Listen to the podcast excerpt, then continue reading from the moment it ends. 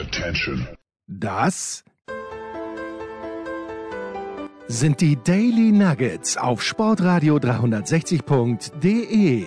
Selten golden und ganz sicher nicht täglich, aber wir haben uns stets bemüht. Also meistens. Nun gut, zu besonderen Anlässen. Wie eben heute zum Thema Musik. Die Daily Nuggets. Jetzt. Herzlich willkommen bei Musikradio 360. Wir machen heute einen Schritt zurück in den Dezember 2023. Da herrschte Ausnahmezustand in New York City. Eine der größten Bands der Stadt hängte nach 50 Jahren und einer 4-jährigen Abschiedstournee die Gitarren an den Nagel. KISS beenden mit einem Auftritt im Madison Square Garden ihre ziemlich einzigartige Karriere. Zum Abschied gaben die Stadt und die Band nochmal alles. Die Bandmitglieder werden auf die Spitze des Empire State Buildings projiziert. Am Times Square gibt es riesige LED-Wänden mit den Konterfeis der Band. Es gibt ein KISS-Mini-Museum, einen Pop-Up-Store mit exklusivem Merchandise zum letzten Konzert, limitierte U-Bahn-Fahrkarten mit KISS-Logo und einen Pizza-Anbieter, der eine KISS-Pizza in extra KISS-Pappkartons verkauft. Passend zum Abschied der vermutlich theatralischsten Band in der Rockgeschichte. Ach ja, Musik haben sie übrigens auch gemacht. Die klang so, hier ist Firehouse.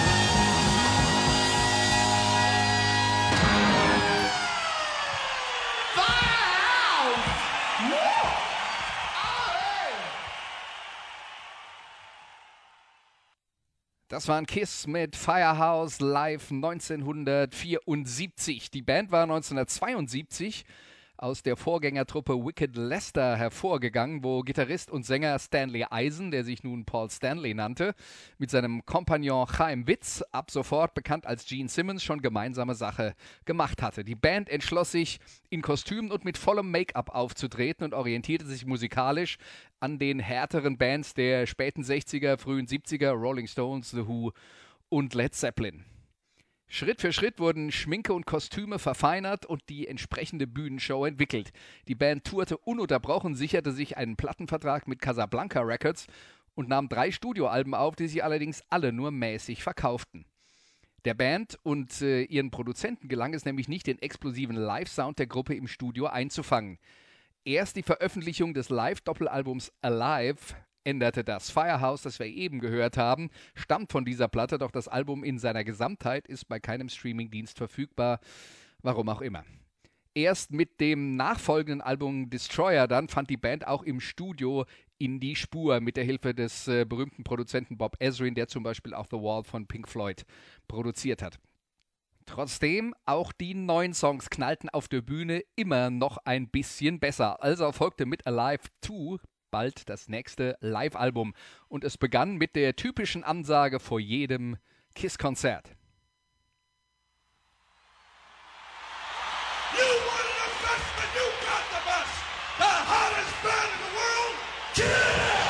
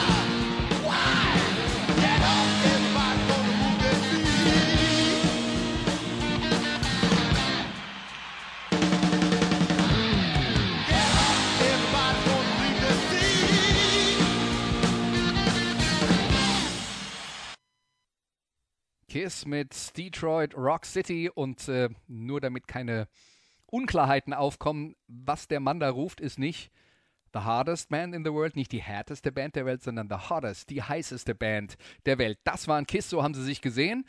Und Detroit Rock City, das war einerseits eine Hommage an eine der Städte, die KISS schon früh unterstützt hatten in den Anfangsjahren. In Arbeiterstädten wie Detroit und Cleveland fanden sich sehr früh viele eifrige Unterstützer von Hardrock-Marke KISS.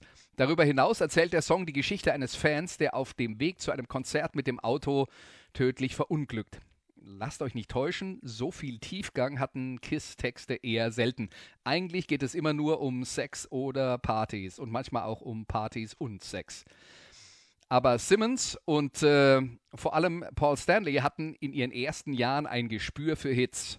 Farin Urlaub und Bela B von den Ärzten, ihrerseits Riesenfans von KISS, nannten Stanley und Simmons mal die besten Songwriter der Welt. Und die beiden kennen sich ja mit Hits aus. Und so wurden KISS eine der populärsten Bands der USA. Hier ist Shout It Out Loud.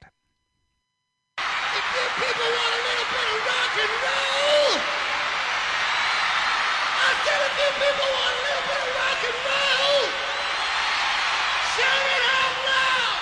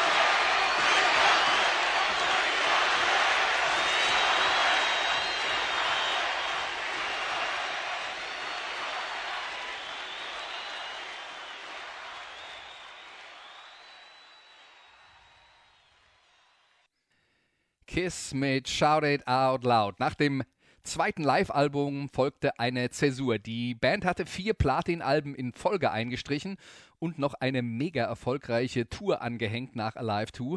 Nun wollten die geschäftstüchtigen Stanley und Simmons noch eine Stufe höher klettern auf der Erfolgsleiter. KISS sollten nicht nur die Teenager erreichen, sondern Entertainment für die ganze Familie werden. Eine interessante Strategie angesichts der teilweise furchterregenden Kostüme, die die Musiker auf der Bühne trugen. Aber gut, man hat's probiert. Jedenfalls folgte ein einmaliges Projekt in der Rockgeschichte.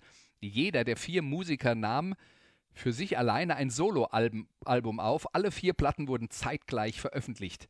Das ausgerechnet Gitarrist Ace Frehley, der ohnehin schon aufmüpfige Lead-Gitarrist den einzigen Single-Hit landete, vergrößerte die Probleme innerhalb der Band nur noch weiter.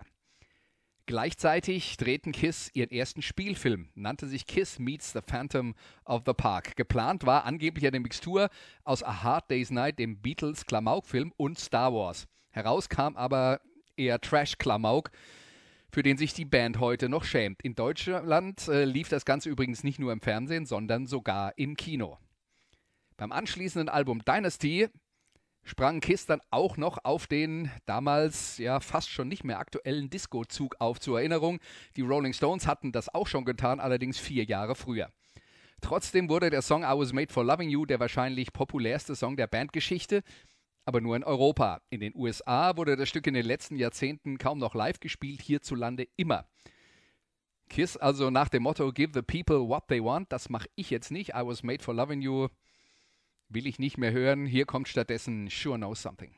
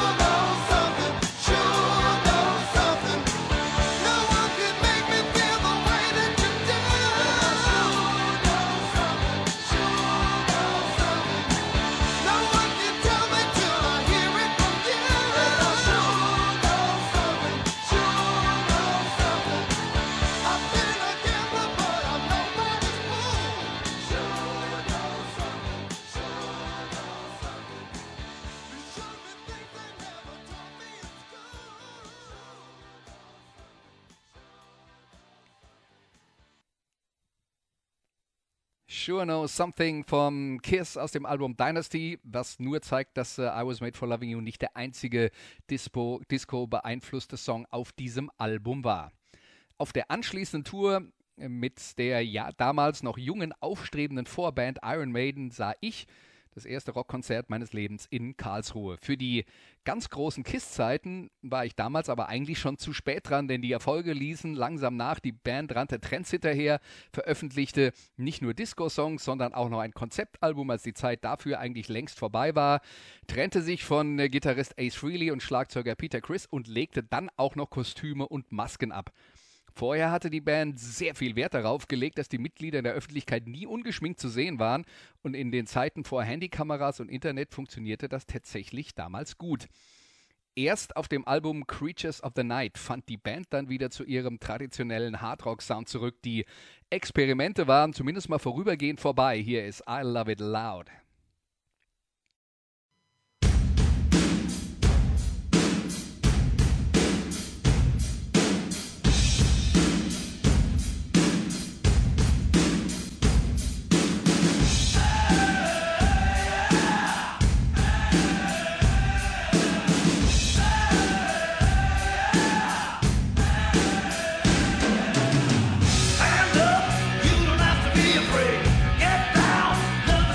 Hurry!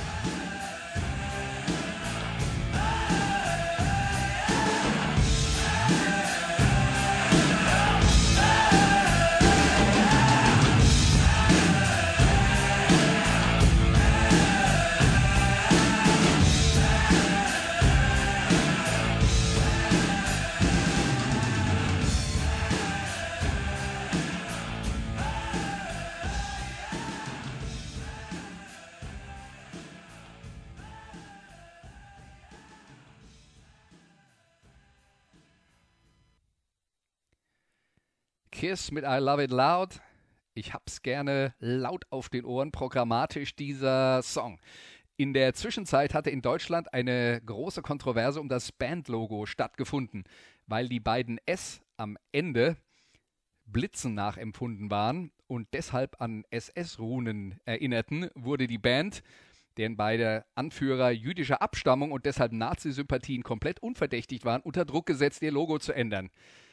Das tat sie dann auch tatsächlich. Deshalb werden bis heute Platten und T-Shirts von KISS nicht mit dem Originallogo, sondern mit zwei unverdächtigen S vertrieben, aber nur in Deutschland. Überall im Rest der Welt hat man das nicht so eng gesehen. In den 80ern sprießten auf einmal in den USA Hair-Metal-Bands aus dem Boden, vor allen Dingen in Los Angeles, und Hardrock-Balladen wurden Millionenseller. KISS stolperten quasi aus Versehen wieder mitten in den Zeitgeist hinein und landeten einige Hits, obwohl die größten Erfolge aus den 70er Jahren nicht mehr zu erreichen waren. Hier ist Heavens on Fire.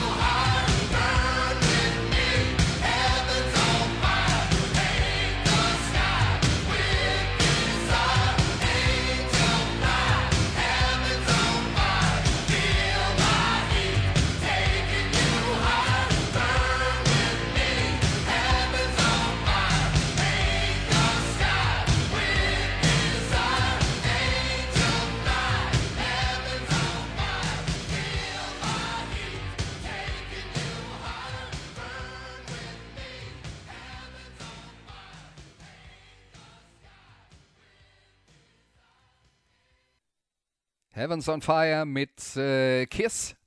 Spätestens mit Beginn der 90er Jahre war der Zeitgeist dann aber weitergezogen. Hair Metal oder Heavy Metal insgesamt war out, Grunge war in und KISS wurden auf Platte wieder etwas härter. Das Album Revenge war ein Achtungserfolg, doch anschließend versuchten die New Yorker auf den Grunge-Zug aufzuspringen, als der eigentlich auch schon wieder weg war, und das dazugehörige Album wird erst Jahre später veröffentlicht.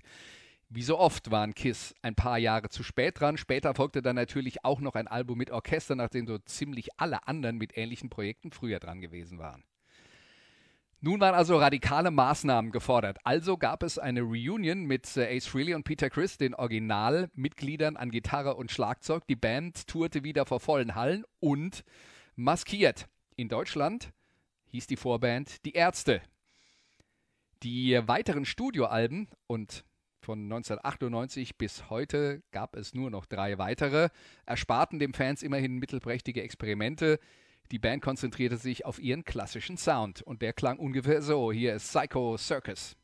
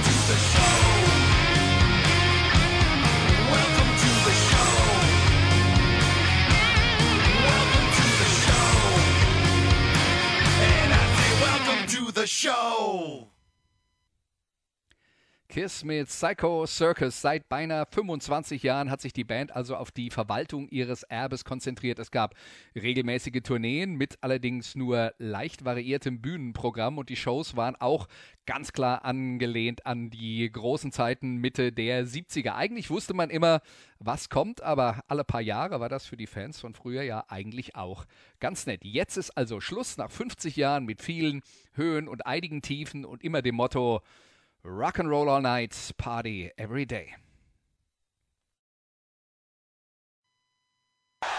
This song is about what we believe in. I know it's what you believe in.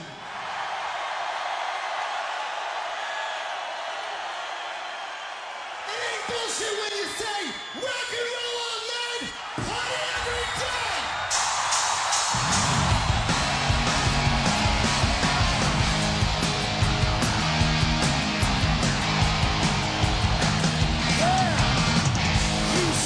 Everything you got, you keep on bouncing down the route inside. You drive us.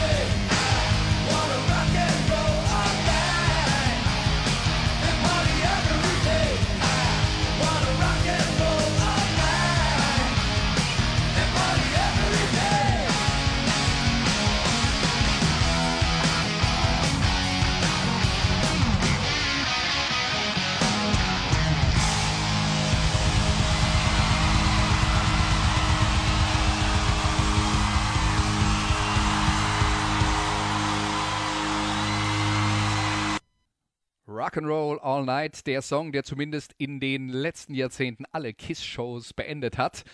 Und die Bandgeschichte ist jetzt also offiziell vorbei. Oder vielleicht doch nicht. Noch im Dezember verkündeten KISS nämlich, dass sie zwar selber nicht mehr auf die Bühne gehen werden, stattdessen aber Avatare losschicken wollen, die dem Publikum zeigen sollen, was eine echte KISS-Show ist. Mit der Produktion der Show hat man die Firma, die schon ABBAs Avatar-Projekt umgesetzt hat, beauftragt. Angeblich soll das Ganze 2027 startklar sein. Ob man das dann gut findet oder nicht, sei mal dahingestellt, aber wenn ein solches Projekt zu einer Rockband passt, dann natürlich zu KISS. Die waren schon immer überlebensgroß, comichaft überzeichnet und außerdem auch immer an neuen Wegen interessiert, ihre Band dem Publikum zu verkaufen. Wie das dann wird, werden wir sehen. Bis 2027 ist noch eine ganze Weile hin. Vorher kommt erstmal nächsten Sonntag eine neue Folge Musikradio 360. Bis dahin und vielen Dank für euer Interesse. Das waren die Daily Nuggets auf sportradio360.de. Ihr wollt uns unterstützen? Prächtige Idee! Einfach eine Mail an steilpass@sportradio360.de schicken und ihr bekommt alle Infos. Und versäumt nicht die Big Show. Jeden Donnerstag neu.